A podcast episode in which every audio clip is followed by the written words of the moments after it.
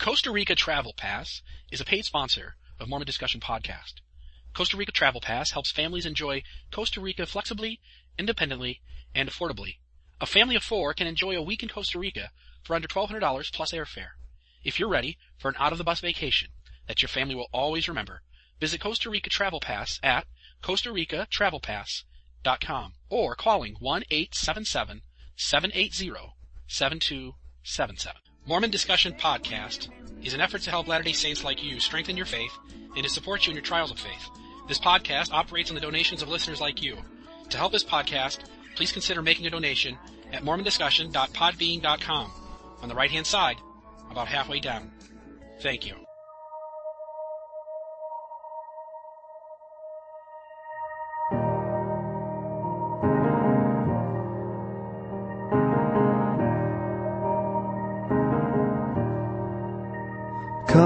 Fount of every blessing, tune my heart to sing thy grace. Streams of mercy never ceasing, call for songs of Welcome to another episode of Mormon Discussion. I am your host, Bill Reel. I'm grateful to have you with us today. You can reach me by email at reelmormon at gmail.com. That's R-E-E-L-M-O-R-M-O-N at gmail.com. You can find this podcast on iTunes, but you're only going to find the most recent 20 or so episodes. So please check out the podcast at its host site, mormondiscussion.podbean.com. That's Mormon Discussion, all one word, dot P-O-D-B-E-A-N dot com. You can also find us on Facebook under the name Mormon Discussion, all one word. Now to what you've been waiting to hear.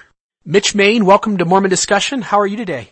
Thank you, Bill. Uh, I'm doing well. How are you? I'm doing wonderful. I have been looking forward to this chance to sit down with you. I actually probably a year and a half ago or so began thinking about when when the time came to have this kind of discussion uh, on the LGBT issues, and of course you're at the very top of my list. So I am so grateful to have this uh, chance for you and I to spend some time together. My listeners are going to be pretty familiar, I think, with who you are, but I'm sure there's going to be a few in the listening audience who who may not know uh, about who uh, Mitch Mayne, uh, who you are, and uh, and what what brings you or what makes you special that you're on the podcast today. And I, I'm excited to, to kind of get into it, but I thought I'd start off by giving you a chance to share maybe a brief bio about yourself. Uh, so tell us who you are, Mitch. Uh, I'm happy to do that. I, I thought it was. I had to chuckle to myself when you said I was on your list. I'm I'm used to being on people's lists.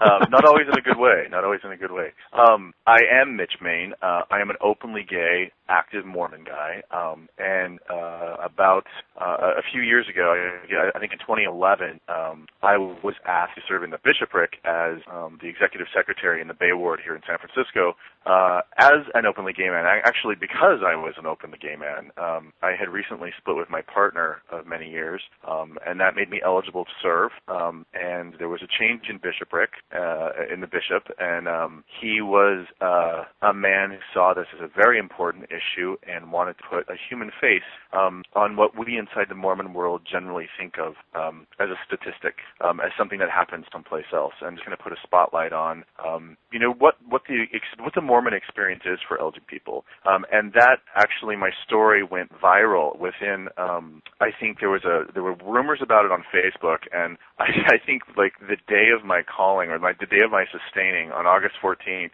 um I had like 750 like Facebook messages in my account. And I'm like holy crap I don't know what to do with this. So quickly I worked with a little press team and we put up a website which is um actually still up in my primary website. It's www.mitchmayne.com um you know telling the story and then that went viral and I thought that was going to like end the questions and then like you know the Pandora's box opened, and um, I was you know on, on CNN immediately as front page story on um, Salt Lake City Tribune, and the media attention has lasted for quite some time um, because I think that not only is there a need inside the Mormon community to reconcile between you know the LGBT and the, and the Mormon communities, but the larger society has um, an eye on this as well, particularly as LGBT topics become more and more newsworthy and more and more um, in our public policy arena. So that's me. But the truth of the matter is, is I'm just kind of a normal guy. Um, I live in San Francisco. I work for a Fortune 100 firm uh, in corporate communication and brand strategy, and uh, I've lived here for like a decade. I go to church every Sunday, and the dry cleaner, and, and the grocery store, and the gym. that's my bio. Gotcha. When when you had this. Uh this, I guess, kind of news hit the media that you had been called into a leadership calling within the uh, within your local ward, and you mentioned getting a lot of responses. If I can just ask, were were they mostly positive? Were they mostly negative? Was there was there kind of a split down the middle? What was kind of the reaction to that? Um, I was surprised at first because um, with as much attention as it was getting, I was a little scared. I'm kind of the backstory, Bill, is like I had actually been blogging and you know publishing essays about um, my experience for quite some time. A lot of it had been anonymous um, out of you know fear of retribution uh, from the church, particularly when um, my partner and I were still together. Um, and so I wasn't really any stranger to social media or to talking about this issue from my perspective. Um, and, the, and and I had learned about it, you know what other people had dealt with as well. So I was a little scared that you know it's, the people were going to be really upset about this, and there were people who were upset about it. Mormon people. I mean, I remember one person um, calling up uh, Joanna Brooks, um, uh, who is a good friend of mine, and, and saying, you know, Joanna, so there's this gay guy in the bishopric now. What am I supposed to teach my kid? And I mean, that was sort of startling to me, and I, you know, I, I didn't know how to respond to stuff like that. But by and large, um, the responses were overwhelmingly optimistic kind. And truly, what surprised me was the amount of, you know, traditional, you know, suburban Utah married with kids Mormon who rallied around me and said, "This is so awesome. I have been praying for something like this to happen. I have been praying for us to, you know, mend this fence after Proposition 8, and you know, I'm so glad that you're here, and I really welcome you, and I want you to see." And that really meant a lot to me. Um, I think at one point in time, my my stake president, who was super surprised that it was as newsworthy as it was, had you know gone through some news story that I'd done, and he's like, "Wow, you sure have a lot of supporters." He's like, "This is just so great to see." Um, so yeah, there, there were some people who were upset by it, but by and large, people were really um, positive and optimistic, and that made me feel good. Awesome, awesome. I want to ask you maybe two more personal questions, then we're going to jump into the topic uh, that you and I have kind of talked about, and I think it'll get to the heart of the matter and and uh, really help people maybe understand this issue from the perspective. And you and I talked about this from the perspective of what we can do within the doctrine and policy to be more inclusive to those within the LGBT community. So the two questions I got for you is the first one is when did you know, Mitch, that you were that you were gay? um, well, I my I guess easy answer to that is I never knew that I was anything but gay. Um, I never thought that I was straight. Um, kind of the story that I tell is, um, you know, when I was in first grade, um, at, you know, three o'clock the bell would ring and we'd all, you know, get out of school. I wasn't one of those kids who would go over to my friend's house and, you know, play or I wouldn't stop on the playground and, you know, kick the ball around. I ran home as quickly as I could, Bill, because at four o'clock in the afternoon were reruns of the original Star Trek series, and I had a terrible crush on Captain Kirk. Um, and I mean, at six years old, there was nothing, you know, prurient about it. It wasn't about sex at all. Um, but it was just, you know, me growing up um, as I believe my Father in heaven made me. It's like all I knew is this, like this guy was, you know, handsome and he was smart and he was valiant. And he always did the right thing and he had this really, you know, amazing life living in a spaceship. And I just wanted Captain Kirk to be part of my life. And um, if he were part of my life, Captain Kirk just would have been the guy that I give my, you know, my six-year-old Valentine to on Valentine's Day. Um, so that's how I grew up. I didn't really have the vocabulary to be able to explain to anyone why I liked Star Trek so much. Um, I didn't know what gay meant. I didn't know um, what any of that stuff meant. But um, I always knew that that's where my orientation was, and that's that's who I was. Yeah, you know, for me it was Wonder Woman and Daisy off the Dukes of Hazzard, and uh, and it was the same kind of thing. It was certainly innocent enough as a young kid watching TV, uh, but uh, but that's that's what I tuned in uh, after school to watch. I want to ask you this too, which is how did your family when you when you finally came out and uh, and your family was aware of that? How did they respond to that? Um, gosh, uh, that's a that's a painful question. Um, you know, the first words out of my um, my mom's mouth, um, and when I was 16 years old, um, I told my parents, and the first words out of my mom's mouth were, "It would have been better for me if you had been born dead and gay." Um, wow. My father actually didn't say anything at all um, for a little bit, um, and then his comment was, "You know, there have been a lot of things, and a lot of ways, you failed me, that this is the biggest. Um, so it wasn't a supportive environment, um, and it wasn't it wasn't a happy coming out. Um, and um, shortly thereafter, there was a concerted effort. You know, there was the natural thing that we do as Mormons, right? We run to bishop with our problems, and you know, gosh, back in the 80s and 90s, um, the bishop in Idaho was really not well equipped to deal with this, um, but neither were my parents, right? And over time, Bill, I have come to realize that you know, my mom's words especially wounded, um, but I've come to understand that those weren't the words of a woman hated her gay son. Those were the words of a Mormon mom who was terrified because she had no idea how to parent me. Right. And the reason I asked those two questions, Mitch, was because as you and I talked today, my hope is, is that listeners will recognize some of the false assumptions we set up around this topic and some of the judgments that each of us tend to I guess naturally make until we know better uh, some of the unfortunate uh, stereotypes or calls of judgment in seeing people as less than a child of God at times. And I hope that as we go through this podcast, we can, we can kind of maybe correct some of those and share some thoughts that'll at least uh, help people to open their hearts to some of the things that, uh, that I think are important to this topic. I, I want to ask you, uh, in regards to your serving in those two callings, and you talked about the responses being overwhelmingly positive. How did other leaders within the church respond? How did how did other members of the bishopric or other members of the ward or or even within the stake? How did they respond to you serving in those callings? Um, again, overwhelmingly positive. I have to tell you that um, so the first meeting that we had as a bishopric happened to be ward council, right? It fell on ward council Sunday, which, right. Um, as you guys all know, is like it's it's like freaking the whole crew comes in, right? It's like all your auxiliaries, and and we're so inclusive that it like it meant like you know not only the president of the Sunday school, but you know the secretary and elders quorum, and you know and their family. It's like well, not really their family, but it was it was a huge meeting, and I knew no one in this ward um, in San Francisco because what had happened is when I finished graduate school um, in Palo Alto, I had moved up to Oakland Hills, and I'd been going to the Oakland Hills ward, um, the Oakland First ward, for a number of years. And then when I moved into the city, I just continued to, you know, commute across the bridge on Sunday because there was no traffic and it was easy. Um, so I was called in to serve into this ward where I actually resided, um, but I didn't know anybody, right? I only knew Don Fletcher, who was in the state presidency and then took over as the bishop. So I was a stranger in a strange land, and I had no idea what I was walking into.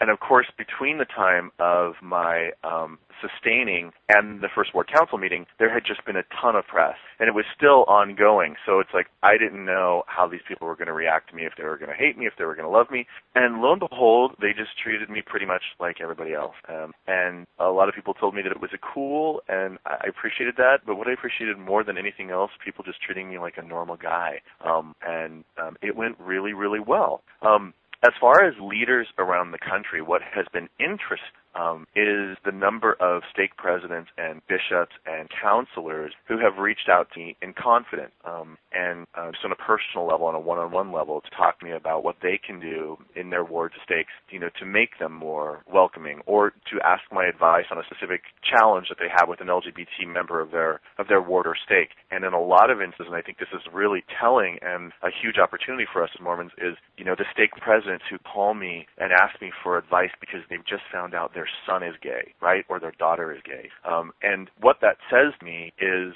the resources we have today don't work. The irony is, you know, in you know the 1980s, and you know, I could stand in front of my parents and and have that kind of response. You know, it would have been better for me if you'd been born dead than gay. And here we are, you know, what 25 years later, and that's still happening. And that's really what is shocking me and really where I see the huge opportunity for us as a Mormon culture is to begin to recognize that science has progressed and there are ways for us to parent in this model that keeps within, you know, the best parts of our Mormon faith. And we'll talk about those in a minute as I hope as we go through podcast. Um, but yeah, that was kind of the reaction, uh, was, was overly optimistic and positive. Um, that doesn't mean that I'm immune from, um, you know, the snide remark in the hallway or the eye roll or, you know, know, the unwelcome, you know, turning your back on me and walking away when I say something. That happens to me too. Um, but by and large, that is a very minimal part of my Mormon experience. Gotcha. And I want to, that's it. I want to dive in now into some of this. And, and I think the way we'll approach this,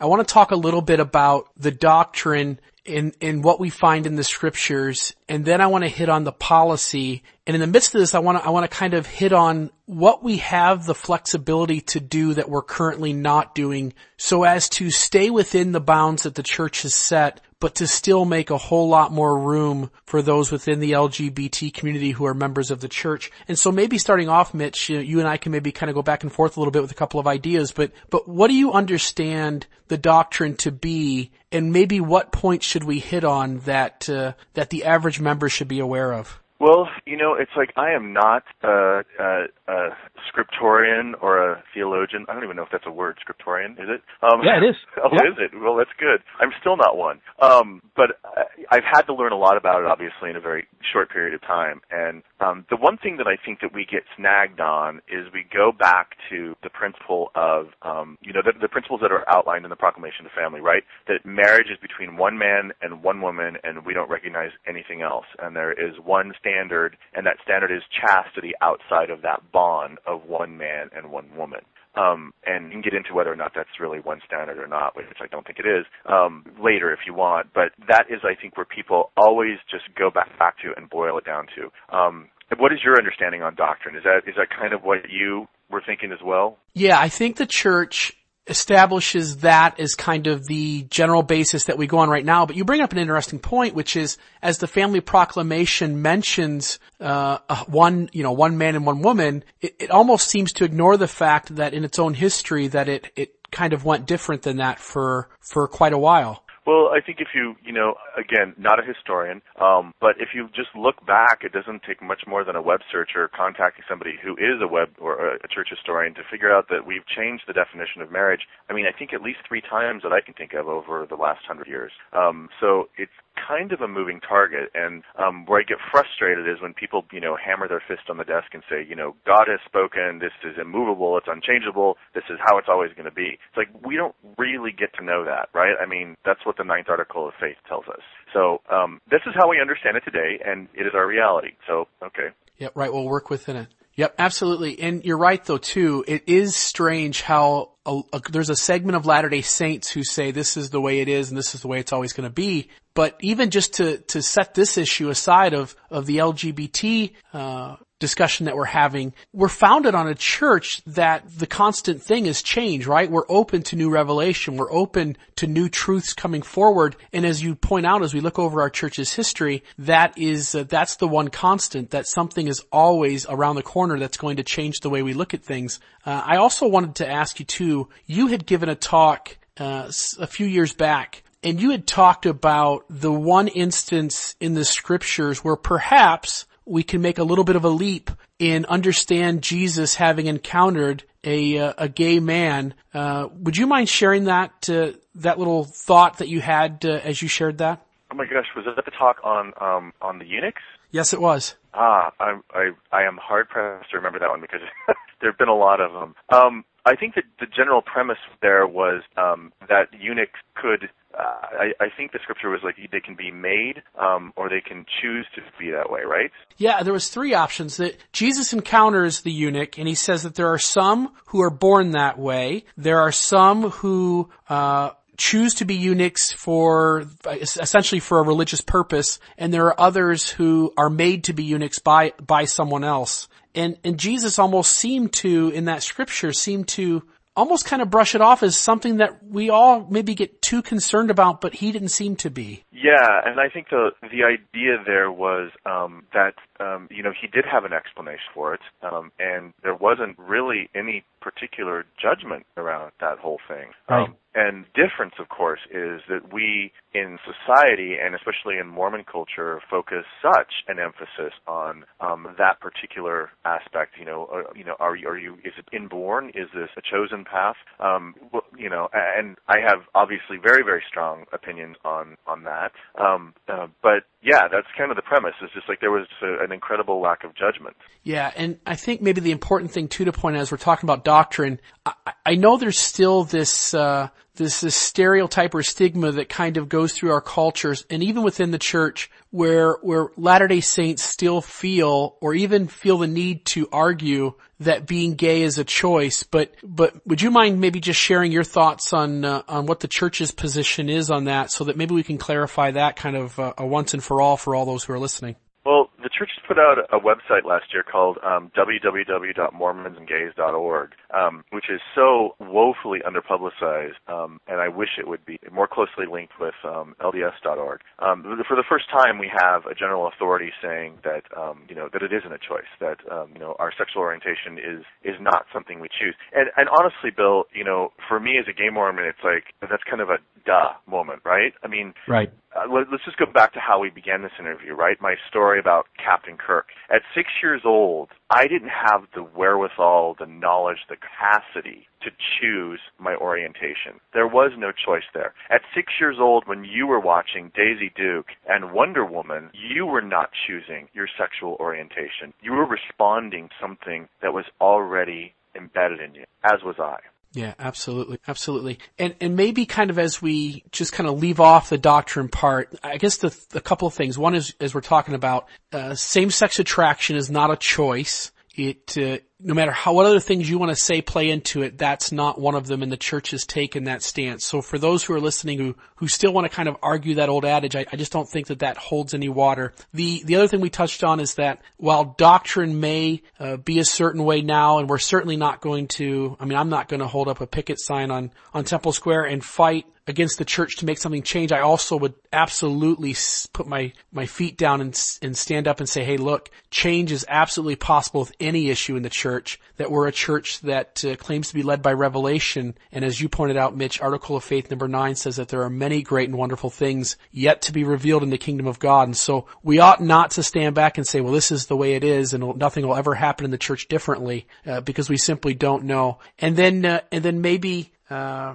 the third thing is we just talk about is that, and maybe I don't know if I even hit on this, but in the Old Testament, there's a lot of times we want to hold on to how God ruled in the Old Testament and use some of those scriptures to defend common day practice, but I would simply mention, and, and you're free to put your two cents in, but I would simply mention that there's a lot of things in the Old Testament that we have, uh, we've kind of set off to the side and said, uh, not today, we're not going to do that. And there's a lot of things that people were punished or killed for that today we would see as absolute nonsense. And, and, and I, I know it's not fair to say, well, this scripture I'm going to keep and this one I'm going to throw away, but maybe just kind of the overarching idea that there are things within scripture that are truth and there's also things within scripture that uh, that probably don't make a whole lot of sense. And what I think is so funny about people who you know do the fist pounding, you know, this is how it is and it's never going to change, is like when we do that, when we say that, um, first of all, I feel like we shut off any potential revelation, right? It's just like we have just essentially silenced God.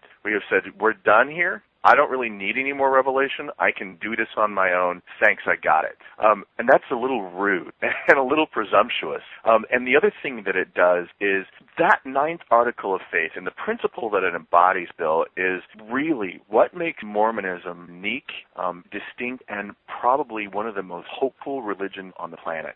So when we shut our mind and our hearts to continuing revelation on one topic, we mute our capacity to live that hope on every topic. So I think it's a dangerous game to say this will never change, regardless of what the this is because we really remove ourselves from the cornerstone of our religion, and that is that continuing relationship with our Savior that reveals more to us when we're ready so we can learn, improve, grow, and return to our Father in heaven. Right, and I seem to remember uh, prior to 1978 that there were people who took that stance on a different issue and uh, and our Father in heaven, you know, certainly chose at some point to to add some new insight and some new truth, and to help us uh, help us progress and move. on. Absolutely, and I, I, I, you know what? He's just, he's just not done talking. And I have to tell you, Bill, it's like I don't get to, you know, to make doctrine for the for the church, and, and gosh, thank heavens I don't, because that's that's a, a heck of a heavy mantle, and I don't want to wear it. Right. Um, and I also don't.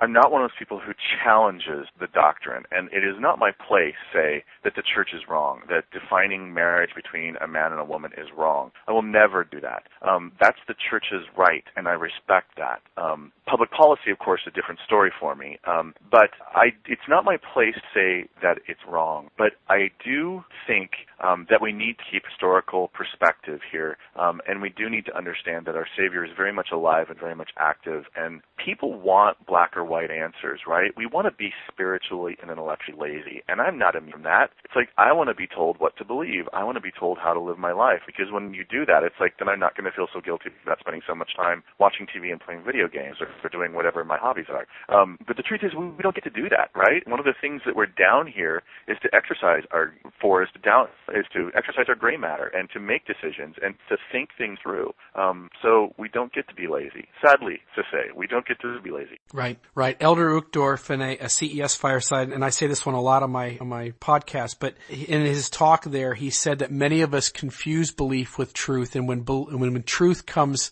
comes to us, we often kind of cast it off to the side and, and will claim that the person is trying to deceive us or whatnot. And as you point out, if, if we're trying to essentially fight back and say, well, Heavenly Father is never going to change on this issue or that issue, then as you point out, we're, we're in a sense really closing ourselves off to any additional revelation on that topic. And so each of us, regardless of where our stance is, and, and just like you, I'm not fighting for them to change the doctrine. I'll support the church and the stances that it takes but I also don't try to say, hey, it's all settled, it's all, you know, the, the discussion is over and Heavenly Father is, is never going to budge on this issue or any other, that, that there is uh, always an opportunity for new truth to come and that new truth can always change the things that we currently hold at this moment. I, uh, I want to get into the policy of the church, which is where I want to focus our discussion and talk about how we can be of help, uh, both to those within the church who have uh, stewardships and can find ways to be more inclusive of those uh, who are LGBT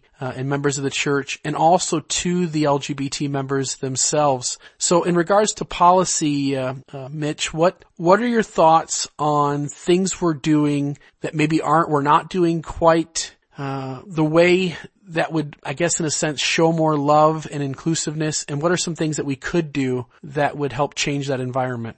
Well, um, you know, there's really uh, there's not a whole lot we can do about doctrine, right? Mitch and Bill can't can't change doctrine, and and and if, if you believe our words, and I, and I think I do, uh, we don't want to. Um, and and the same is true for every bishop and stake president and Relief Society president and Elders Quorum president out there, right? You don't get to change doctrine; you have to work underneath it. Um, policy, however, is something that we can have a little bit of flexibility on. And then there's a third thing, culture, that we can have a huge amount of flexibility on. Um, so from the policy perspective, you know, I don't think it's really well known, Bill, that um and you served in a leadership calling too as a bishop, correct? So you probably Yep, I was a bishop. Yep. So when we get, you know, when we get our callings, we get, you know, the handbook, which is shockingly thin, right? I mean, I thought it was going to be, you know, a phone book, but it's really not. Um and what people don't realize is that excommunicating gay Mormons for having a relationship with someone of the same gender is not policy. Um, that is not our policy. Now, over time, it has become a big cultural practice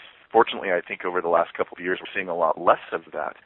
but that has been what we've done culturally. And when I tell people that it's not policy to kick gay people out, they're shocked. Um, they just assume that it is. In our policy, there is a really short list of things that we are required to hold a disciplinary council on. And those include some pretty egregious acts, um, rape, um, you know, child molestation, like felony embezzlement, things that we all can agree are pretty serious and really should be looked at from a perspective of whether or not the person really should be associated with, you know, the Latter-day Saints. Um, then on the next page in the handbook, you know, there's a full page, a really long list of things we might consider having a disciplinary trial for. And that's where the LGBT issue fit, is we might consider having a disciplinary trial on it. Um, and the irony is, over time, sort of culturally shifted it from the maybe column over into the must-have column. Um, and I think it's born out of a couple of things. Um, primarily, um, it's born from the fact that most bishops and stake presidents and counselors don't know what else do. Because up until a few years ago, until I am the arena and there were so many gay Mormons followed me, there really wasn't a pathway for gay Mormons whether or not they were in a relationship. So what we've done here in the Bay Ward and actually in the Bay Area as a whole is we've taken a look at this and said, you know what, we're not we're not going to you know push doctrine. That's not our job. Um, but what we are to do is going to change culture and we're going to interpret policy. Um, so with that, we are going to throw the doors the doors open. So anyone who feels like they are on the outside looking in, particularly LGBT members, is welcome. If you're in a relationship with somebody of the same sex, come to sacrament meeting, come to Sunday school, come to elders quorum and, and relief society. We will welcome you as part of the Ward family or the Ward family. If you're single and living under the confines of policies, we understand it today. Same rule. Come join us. If you're single and dating somebody new every night, same rule. Come join us. It doesn't really matter where you are in your personal life. What matters is you have something to offer and we have something to offer in return. And that's what's important here. So as we've done that here in the Bay Area, the interesting thing is not only have we had a lot of LGBT members return to church, but we've had a lot of straight members return to church. I got an email the other day um, from a guy who is he's a Latin guy. He was married in the temple, um, lived in Salt Lake, but is actually a native New Yorker. And he's like, "Look, I quit going to church because I felt like it was really racist, um, and you know I was tired of being called a Lamanite. And um, do you think you know, given what is happening, um, you know, that my, my temple wife and I, uh, who've been married for years and years and years, do you think that I might have a place in your church? And that was really touching to me because that's really the premise behind this whole thing, Bill, right? Is like, um, everybody really does belong. And as a leadership team under Bishop Fletcher, we really viewed ourselves as that steward. Our job is to bring people closer to our Savior, wherever they are in personal lives. And we can't really do that effectively if we're routinely kicking faith. Yeah, you know, my thought is, and it's right along with what you're saying, which is the mission of the church is to bring all unto Christ. And sometimes we almost kind of forget that motive for a moment and we react to our own personal judgments.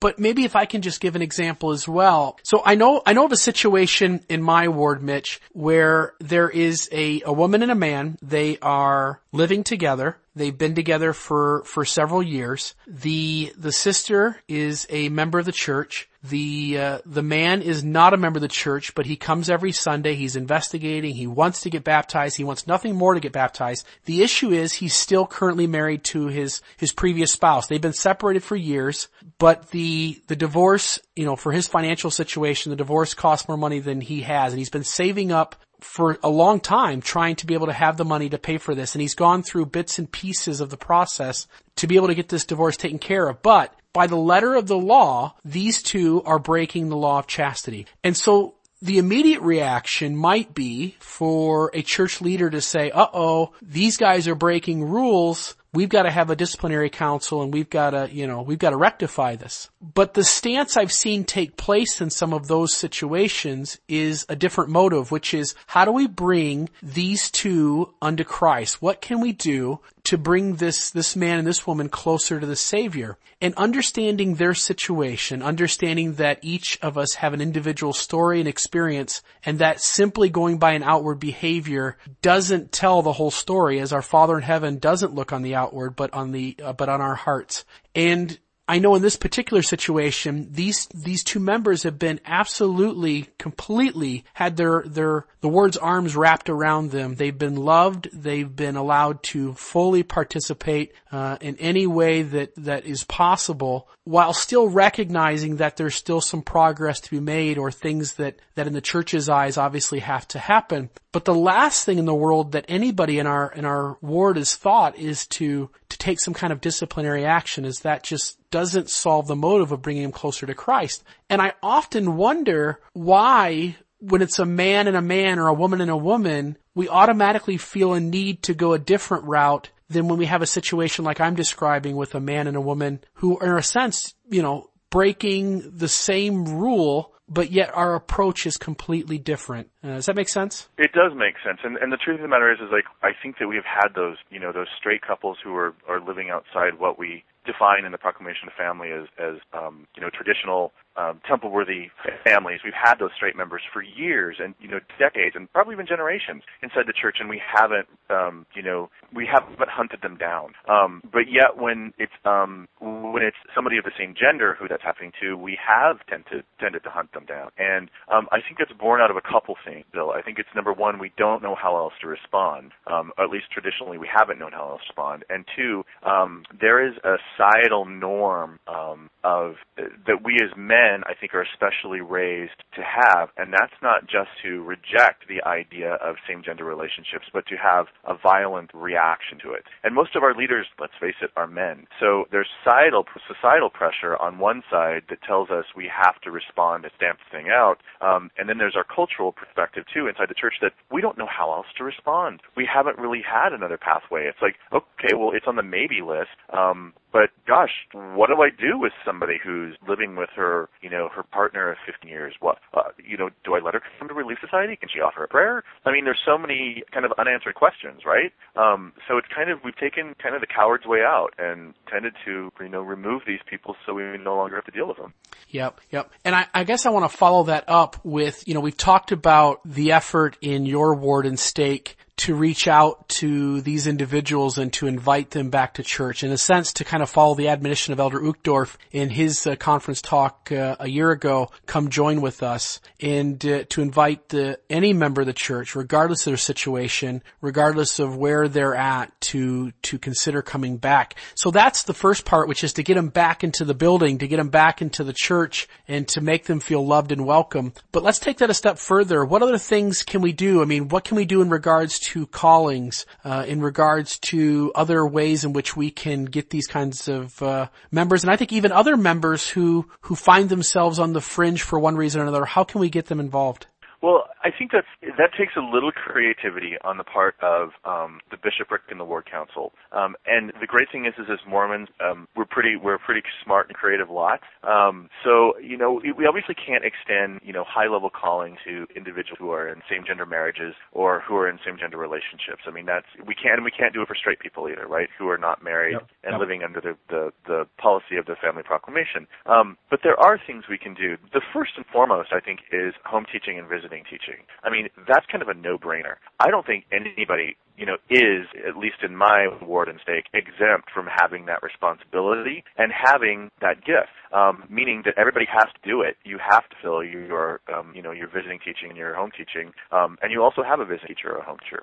So, you know, no one's out of the loop on that one. Um, the second is in every ward there are unique needs, right? So in our ward we are, you know, in, located in a, in a major metropolis, right? So we have um, need for someone who knows how to work um, the city uh, systems in terms of housing for low income, um, accessing health care for people with um, special needs, and by and large, you know, we have found that skill set in returning LGBT members um, because they've done it themselves. And so we have extended special calling to LGBT members to help um, other board members navigate those those city systems. So there's um, there's a lot of leeway that you can give on a small level that really connects people up to um, to the larger church uh, larger church system, larger church family. And I like that. And maybe another correlation in line with the story I just shared a moment ago, I find we do this, at least in my ward we do this, when we have, uh, we have a young, uh, a young woman in our ward. She is under 18, she's in high school, she's been coming to church for, for several years, but her grandmother won't let her join the church. So she's not a member of record, she's not been baptized, but she is an active member of the ward in that sense of attending and participating and being part of the community. We've certainly extended opportunities for her to have responsibilities in young women or to have responsibilities responsibilities with the uh, the stake uh, youth committee and things like that. And so we've given her a chance to serve. And I know within even the handbook there are certain callings in the ward that one does not have to be a member of the church to to be a part of. And so I absolutely agree with you, Mitch. If there's if there's leaders listening to this, and and this is uh, you, a need in your ward. I mean, find a way to give them some sort of responsibility. Give them a chance to feel like they're part of our community, uh, part of our church, and it just goes a long way. And and as Elder or as uh, President Hinckley said uh, several years back. He said that every uh, member of the church, and I would even extend this to say, you know, non-member who's attending needs a friend, needs uh, the good word of God, but they also need a responsibility. And and those three things are what we as leaders are called to provide to every person who comes into our doors so that they have a chance to come closer to the Savior. Well, and think about it though. It's just like by and large, um, you know, it, you know, what I have found to be true, you know, a large portion of uh, returning LGBT members are amazing, talented um, musicians. Um, they are amazingly talented artists, um, and you know, we have used those skills to make our Easter program better, and to make our weekly bulletin better, and to um, you know, help fortify the the ward choir. It's just like, I mean, everybody has something to offer, and the great thing about this bill is, is like we're really not doing these gay Mormons a huge favor, right? They're doing us a favor because when that enrichment is added to, you know, the tapestry of our combined testimony and, you know, we bond together as a Mormon family, we all come out better. Not just the gay Mormons, all of us. I know, I know in our ward, we are, we're up in uh, northern Ohio. We've got about 115 to 120 members who attend regularly. And I would, I would love, I would love to see more people attend the ward and, and whatever their situations are, right? We're not just talking about, in a sense, LGBT issues, but any member who feels excluded or in the, on the fringe or feels like they're just not welcome. Uh, I would just love for those members to, to feel that desire and to know that they're loved by those of us in the ward to, to feel the strength and courage to come back. And, uh, and, and it, it hurts me a little bit. You know, we talk about these kinds of issues and I want to get into this in a moment, but unfortunately the way our culture has reacted in probably ways that we don't need to react, there's been some, some negative consequences of that. And, uh, but before I get into that, there's one thing that we did kind of skip past, maybe because it seems like common sense, but we probably ought to hit on it, which is one other false assumption. There, there's a difference in the church between same-sex attraction and homosexual behavior in the sense of how the church defines its doctrine and policy. And I wonder, Mitch, if you might, might help members of the church understand, uh, how the church sees those two issues separately. Absolutely. Um, and I think that is an important point to clarify because a lot of people um, um, you know, the LGBT issue often isn't one we learn about as Mormon until we have to, right? My mom is a great case study of that. Um, you know, her initial reaction to me is certainly not, it was certainly not the reaction she had to me at the end of her life, right? And she learned a lot. And, um, she went full circle, right? I mean, she was, you know, my best friend and my ally and, you know, uh, an amazing woman and supporter of me as, as her, you know, her, as her gay Mormon kid. Um, there is a difference, um, between being gay and acting on it. We consider that the fact that you're gay is not a sin in and of itself. Um, and we, as Mormons, and I think as society as a whole, Mormons aren't the only ones who are guilty of this, but we immediately cast aspersions on anyone we find out is gay oh, they're immoral, or they're, you know, they've got a devil inside of them, oh, they're making this horrible choice. Well, our church has pretty much said, uh-uh, folks, not the case. Our leadership has spoken, that is not what we believe, um, and that is not what we hold that our Savior believes. Um, the difference comes in when people begin to enter um, a sexual relationship, um, and that's when you know under the family proclamation it is defined as a sin for a gay person just as it is for a straight person. So um, same-sex attraction, um, I is sort of a vernacular that is used nowhere else in the world aside from inside Mormonism. It has become sort of a cultural construct that we put together. I think the genesis of it came out of a um, a fireside in the 1970s um, from um, Elder Packer, in fact, who um, was averse to using the word, you know, gay or lesbian, um, and I think it probably stemmed from a fear of if we acknowledge it, it becomes real, right? Um, so he created this construct of same-sex attraction, and what science uses and what the rest of the world uses is the term gay. And the reason there is a, a really important distinction here um, is this: um, when we say same-sex attracted, we make someone's sexual orientation completely about sex and it's not. Um, you know, there's been a lot of research done on sexual orientation, both gay and straight, that proves that it is a, a core essential part of our identity, and you know, sex is a component of it. But really, how it manifests itself is in our desire to relate to the family of humanity. Let's go back for a second to the beginning of this when I talked about Captain Kirk. that was not about sex. That was about human connectedness. That was about me wanting Captain Kirk to be part of my life. There was no sex there you know, and I'd be hard pressed, you know, to believe that um, your relationship with wife as a heterosexual um, could be reduced and boiled down to just being about sex. I assume it's much more complex than that. That you love her for her endearing qualities and for her quirks and for her, you know, the way she inspires you to get out of bed in the morning or or elbows you to get out of the bed in the morning if that's the case. Right. Um, yep. It's much more three dimensional than that. So what we do is when we, we reduce someone's sexual sexual orientation to being just about a feeling is we help people believe or actually trick people into believing that, oh gosh, you know what? If this is just a feeling, then it's something that you can get over. So a feeling is like being tired or being hungry or being um, happy. You know, it, those are, you know, important parts of ourselves too, but those are just feelings that we can, you know, push those away. Not the case with sexual orientation. It is an integral part of our identity that, um, that is unchangeable, that doesn't go away. And we can't mute it and we can't reduce it. Um, um, without muting and reducing every part of ourselves. So when we try to stuff down our orientation, um, then we actually stifle our capacity to be brothers and sisters and sons and daughters, musicians and colleagues at work, um, and pet owners and cousins. I mean, we essentially mute every part of our existence. So it's a big problem when we inside the church say same-sex attracted versus using what the actual term is, um, you know, being gay. There was a, a recent um, BYU uh, study here that you may have seen um, where they actually were looking to understand the orientation of the of the students at BYU, and I think the two yep. of the questions were, you know, check this, you know, check the box it's appropriate. I am straight, and the other box was I am straight, but I struggle with same-sex attraction, um, which was really unfortunate because I know what they were after and what they were trying to discover, but the truth of the matter is, Bill, is as a religion, we respect and honor science. Um, we, you know, there's not one of us here who, if our kid was had cancer, that we would march into the doctor's office and demand that our child be treated with the latest technology from the 1970s. But yet, that's what we do with with, with gay kids, right? I mean, the resources that we have now are from the 1970s. Um, that's shocking for a church that's as progressive and believes as much science as, as Mormons do. Um, but yeah, it's like we, you know, we need to understand that you know science progressed, and and and we and we should too. Um, when we don't acknowledge um, the gender identity, and when BYU BYU put this study out, you know, they were looking to um, you know figure out you know who's gay on campus, not gay, who's straight, it's awfully difficult um, for us to understand something, let alone respond to it in an informed fashion, if we're not even calling it by the right thing. Yeah, you know, and I I, I did hear about that uh, the survey that was given, and did think it was odd, right? I mean, if you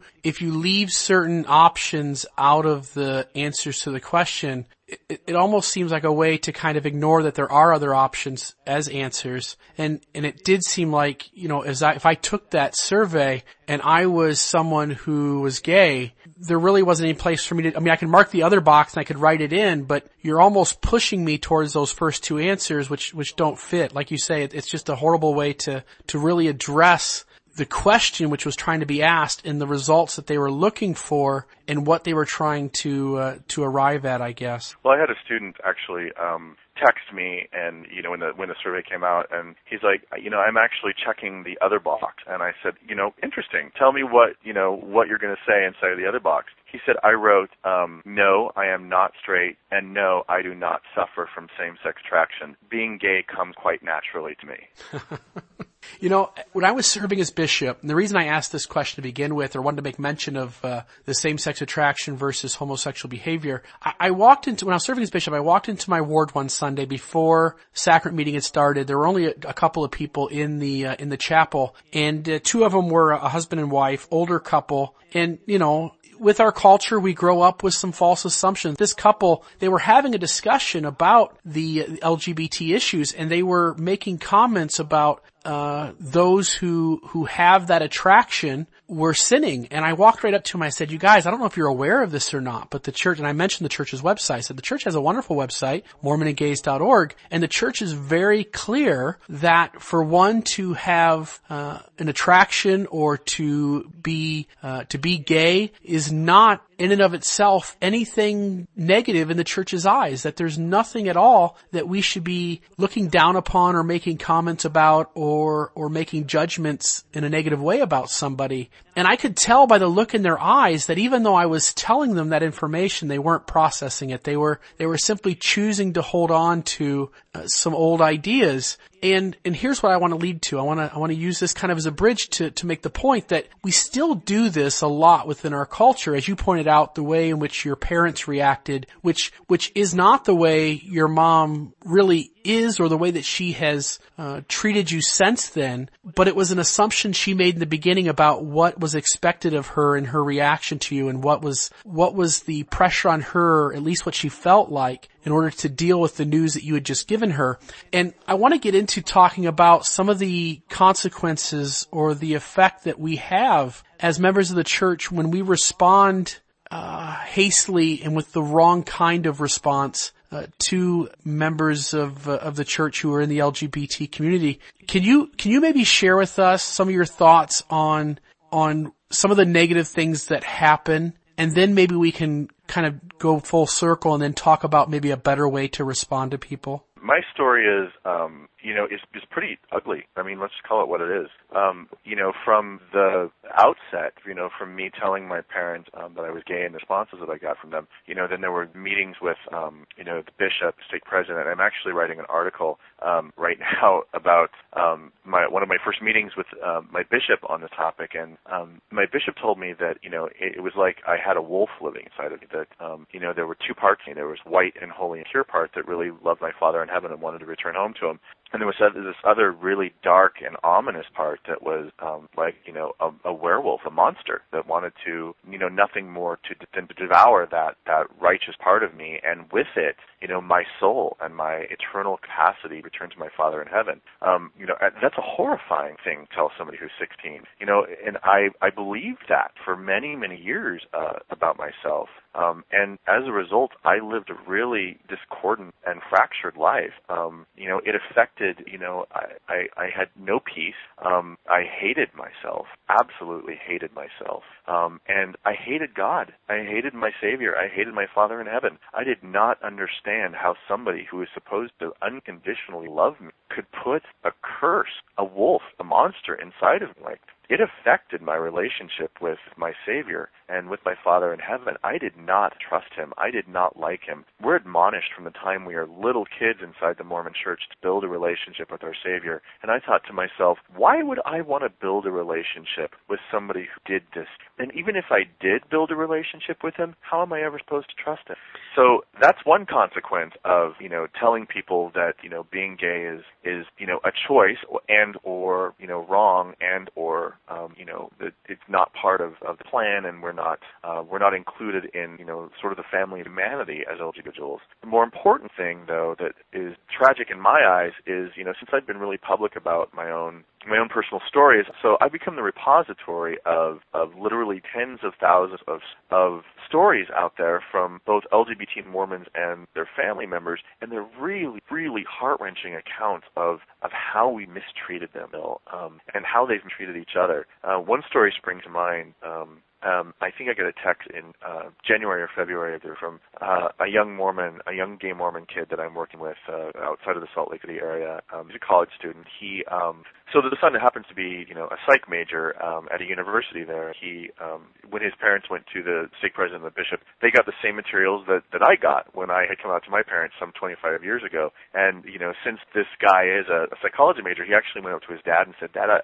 I don't think we're using this information because these studies are actually older than I am." Um, and and they are. Um, and you know, things were rocky with his parents, but progressing okay um, until Christmas dinner rolled around, and, and this this kid is the the only son and the youngest of a family of eight kids. And at Christmas dinner, um, you know, his mom said, "I want to, I want to say how grateful I am for my family, um, even my son Joe, um, because I really wanted a son, and it looks like I got a daughter after all." Um, and said that in front of the entire family um, because wow. everybody knew at at that point that he was gay, um, which was really crushing. To, and then in February, I got a text from him, um, and he said, you know, I just had a conversation with my father, and it was on the heels of uh, a really difficult, I think, general conference at the end of last year that we had um, on the LGBT topic. Um, he said, I just had a conversation with my father, and he back to the general conference talk, and my dad said he cannot support me and support the church, and I have to go. I have to move out.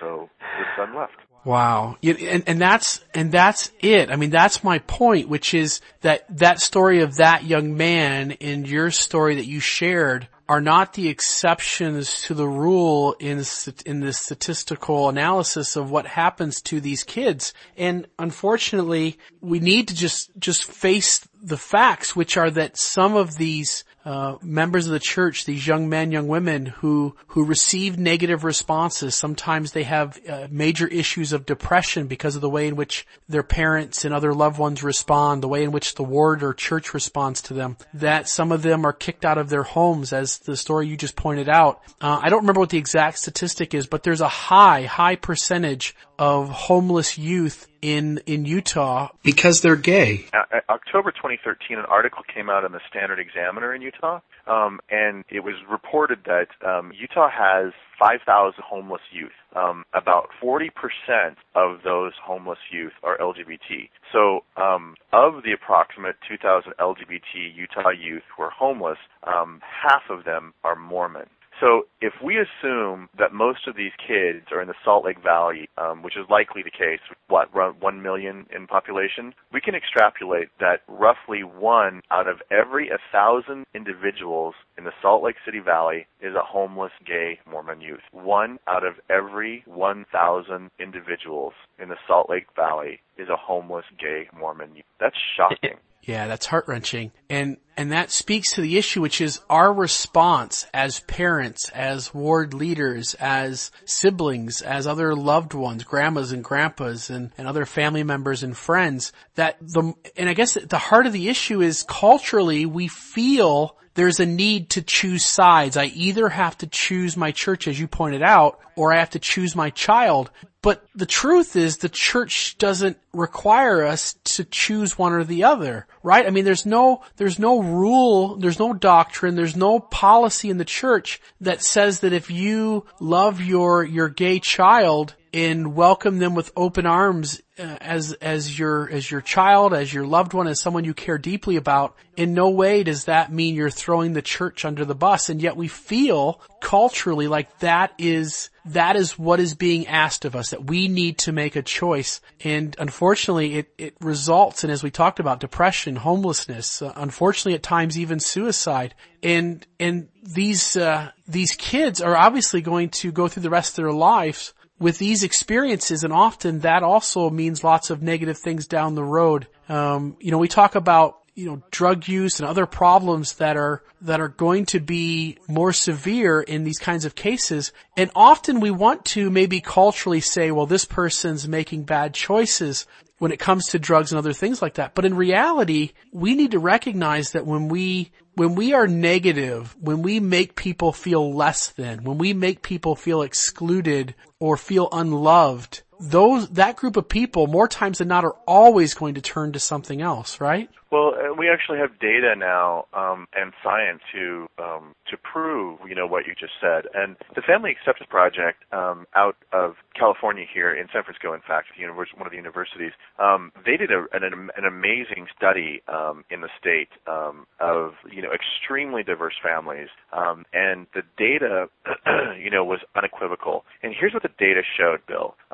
When a family rejects their Mormon LGBT child, um, which includes, you know, obviously ejecting them from the home, it puts those children at an amazing high risk for physical and mental health problems um, as they grow up. Um, and here are just some some quick statistics here. Um, families um, or kids who um, from families who experience high level of rejection are actually more than eight times as likely to attempt suicide.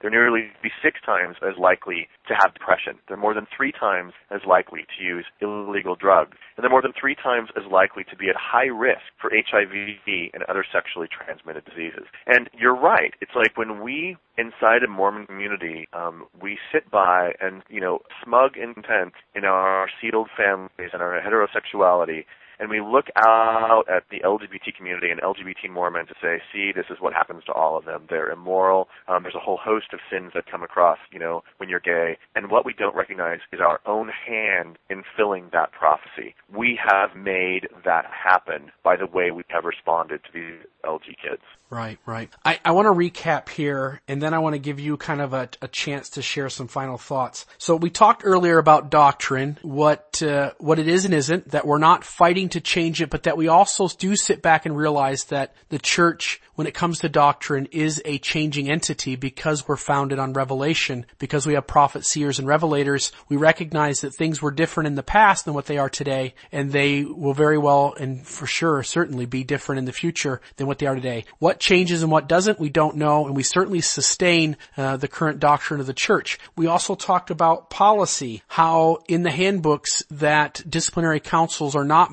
mandatory and absolutes when it comes to uh, working with members who are uh, practicing homosexual behavior. That that is a more flexible uh, policy in the church. That each bishop uh, has the ability to incorporate what is best to bring that member closer to Christ. We also talked about culture and how there's nothing stopping us from one being kind, from extending responsibilities to these members, giving them a chance to, to serve, giving them a chance to be part of our community, but also welcoming them and, you know, welcoming them with open arms and, and being a friend and making, and making that, in a sense, a non-issue in how we treat them versus how we treat anybody else. We're all human beings who, who fall short of the glory of God. We also talked about some of the issues that come when we respond negatively and how sometimes culturally we feel drawn to choose between the church and and our LGBT child or friend or loved one and how really that choice doesn't have to be made. I want to end this way, Mitch. I, I know that there are going to be lots of people who tune into this podcast for the very first time because they're following you and not me. And some of them are going to be struggling with feelings of, of depression or hurt and because of, of what this issue, how it's divided maybe their family or them from the church, I want to pose two questions to you and then give you a few minutes to respond. One is, for those members of the church who are also gay and are thinking about coming back or wondering why they should come back, I want you to talk to them for a minute. And then I want you to also uh, respond to that youth that's in the church who who is having a hard time and wondering what they do from here. Uh, I wonder if you might speak to those two groups, and uh, we'll end the podcast on that note. Actually, I'll do it, but, but under one condition that I can speak to a third group. Um, sure. And I want to speak to the parents um, and to our bishopric, to our stake presidents, and, and our auxiliary leaders, um, because that Sophie's choice that we talked about is a false one, um, and it doesn't need to exist. It does exist. Um, and this idea of families having to make the great Abrahamic sacrifice, it's it's a false, um, it's an illusion. And I'll, I want to address how we can how we can eradicate that that false illusion or that illusion. Please, all illusions. absolutely, all three of those. Okay, so first to LGBT Mormons who are contemplating returning to the church. So in my story, um, I actually did leave the church for uh, an extended period of time, um, partly because my parents divorced, partly because I was gay. You know, being a gay Mormon in Idaho from a divorced family, um, there weren't a lot of resources out there to support me, and there sure as heck weren't any inside the church. Um, and you know, I did leave the church, and, and by and large, I had a pretty good time. Um, I met a lot of really cool people. I had fun. Um, but Mormonism is is like this little The only thing that I can compare it to, Bill, is Judaism. Um, you know, it's not something we do for you know a couple hours a month on Sunday, right? It's like it I call it embedded into our spiritual DNA. Um, it affects how we dress, uh, what we eat or drink, um, whether or not we go to college often, what our majors are, where we go to college. Um, it affects what we do with our free time. Um, it certainly affects who we choose as our friends and, and how we select our our partners and companions, right? Um, so when a gay Mormon leaves a church, there's just this hole inside of them, oftentimes that um, that can never really be filled because what we've also lost, in addition to our um, our church, is our family, and um, we've lost our culture, and it's it's difficult. And a lot of us want to return to church. The trick for us as gay Mormons is trying to navigate the murky waters of whether or not we'll be accepted for who we really are. So there are a couple of options. Um, in today's world, we are really, really lucky in that the network of progressive Mormons and supportive Mormons is really big. Um, I'd say it's roughly a third of the church population in the United States at this point, which is a lot of Mormons. Um, and finding someone in your ward or your stake who is supportive and willing to sit with you is pretty easy. Um, it may not be directly in your ward. You may have to drive a half an hour, but you're going to find somebody. Um, and we're pretty much connected through social media. So if you are a gay Mormon and you're thinking about returning and you have questions, by all means email me. Um, I am happy to uh, connect you up with a community of other gay Mormons um, and allies and families of gay Mormons who will welcome you with open arms and show you. Actually, this is going to make me cry. Um, show you the kind of welcome that we as Mormons should have been showing you for a long time. So yeah, now that I'm done with that, sorry I got a little choked up. Um, hey, hey, Mitch, one other thing too. Put me on that list. If you get anybody out in the uh, in the Cleveland, Ohio stake, you can put my name down. Oh, you got it, buddy. I sure will. Thanks, Bill. Um, the second audience that I want to address is the youth. Um, I don't know that you'll have a lot of youth listen to this, um, but uh, um, there was an essay that I wrote, Bill, um, a couple of years ago. It's called "You Know Who I Am." I think it was one of the first ones that was ever published, and I wrote it anonymously originally. Um, and it was published on some random website, and I got an email from a 14-year-old kid, um, and it was a pretty simple email. He said, "You know, I've been dealing with this for a long time. I've always known that I was gay, and I hadn't had anywhere to turn. But just knowing that you're out there really helped." Me. And I thought to myself, what would have happened if when I was 14 years old, I looked out across the Mormon landscape and I just saw one of them, right? I just saw one guy or one gal who was openly gay and Mormon and public about it and not apologizing to the gay community for being Mormon and not apologizing to the Mormon community for being gay. What would right. that what would what would that have meant me? Um I would have made such different decision in my life. Maybe I would have never left the church. Um, you know, I, I just my life path would have been dramatically different. So if you're that kid out there, um, also don't hesitate to reach out. Um, I've been you. and I know what it feels like. Um, and there are actually groups um, across the country uh, for LGBT Mormon youth. Um, some of them virtual, some of them physical, um, and there are places for you to get support um, and for you to find individuals who will welcome and love you in a way that maybe your parents quite can't right now. The third group that I want to address is parents, family members, and the leaders of um, our ward stake. And I want to talk specifically and explicitly about this um, Sophie's choice that we feel like we must make, that we have to choose our child, our church. Um, the Family Acceptance Project that I mentioned earlier, um, you know, it's not a Mormon group. Um, it is a research group, and it's full of um, amazing, super smart people that I have gotten to know really well over the last several years. And honestly, Bill, if I can be frank, every single one of the people that I meet there embodies, you know, the best quality of, of Mormons in, in, in a way sometimes even Mormons can't, you know, muster up. Um, but these people have amazing hearts and amazing spirits. And the work that they have done, um, they came out last year actually with um, a booklet called um, Supportive Families, Healthy Children and an associated um, film that's um, that we did that's actually um, running the festival circuit right now that teaches Mormon parents how to parent LGBT children in a way that stays within the doctrine and the construct of our faith. Um, really, what it is is it's it's basically the only faith-oriented, research-based resource um, to be recognized as a best practice um, by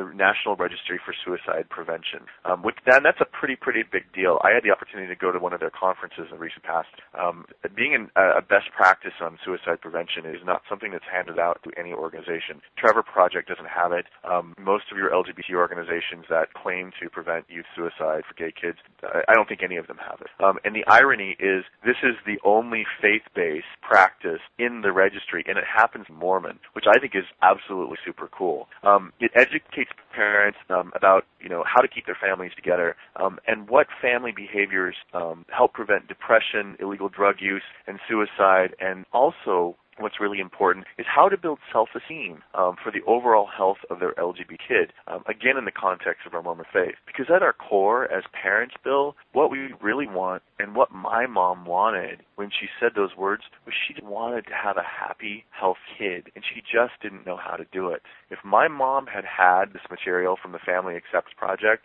she would have done a lot differently, and I would have turned out. Um, this stuff saves lives, saves lives, and I have to be frank. I have an extremely strong testimony that this is a gift Savior. Um, this work um, belongs inside of our Mormon. It belongs in our manual and how we teach parent kids. Um, it belongs inside of the construct of our church. It is beautiful. It is heartwarming, um, and it is something that every every parent and every family member of gay Mormon kid should know and should learn about. And if you want to learn more about that and what else we're doing with Family Acceptance Project, uh, again, I will put myself on point as contact person um, with the caveat as, you know, getting kids is my first and foremost issue, and getting to families who have an urgent need is my first and foremost priority. Um, so I'm not always the fastest gun in the West when it comes to email, but I respond to absolutely everything comes in. Awesome. I will include, when this episode is published, I will include links uh, to both your site, mitchmayne.com, and then I'll also include uh, links to the Family Acceptance Project and some of these uh,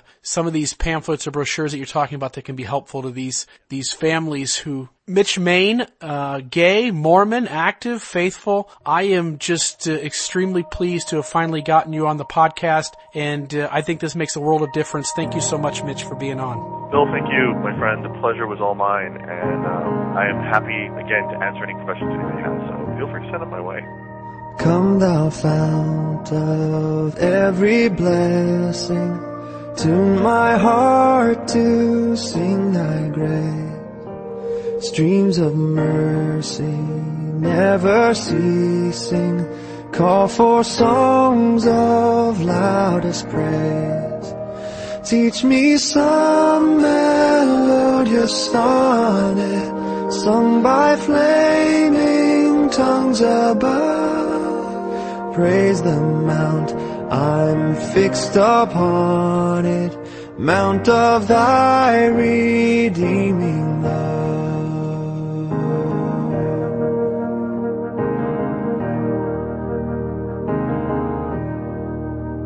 Here I raise my Ebenezer. Here by thy great help I've come. And I hope by thy good pleasure safely to arrive at home. Jesus sought me when a stranger wandering from the fold of God to rescue me from danger interposed his precious blood. Precious blood.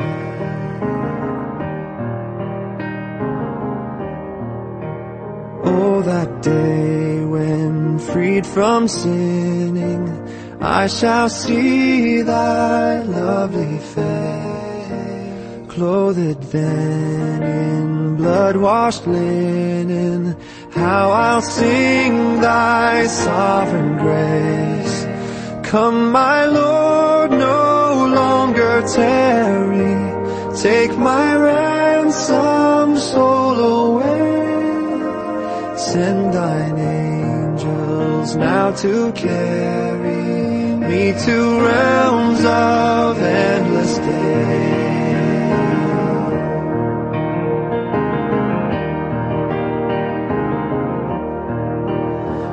To grace, how great a debtor daily I am constrained to be. Let thy goodness, like a fetter, bind my wandering heart to thee. Prone to wander, Lord, I feel it. Prone to leave the God I love. Here's my heart, oh take and seal it, seal it for thy courts above. Here's my heart, oh take and seal it, seal it for thy courts above.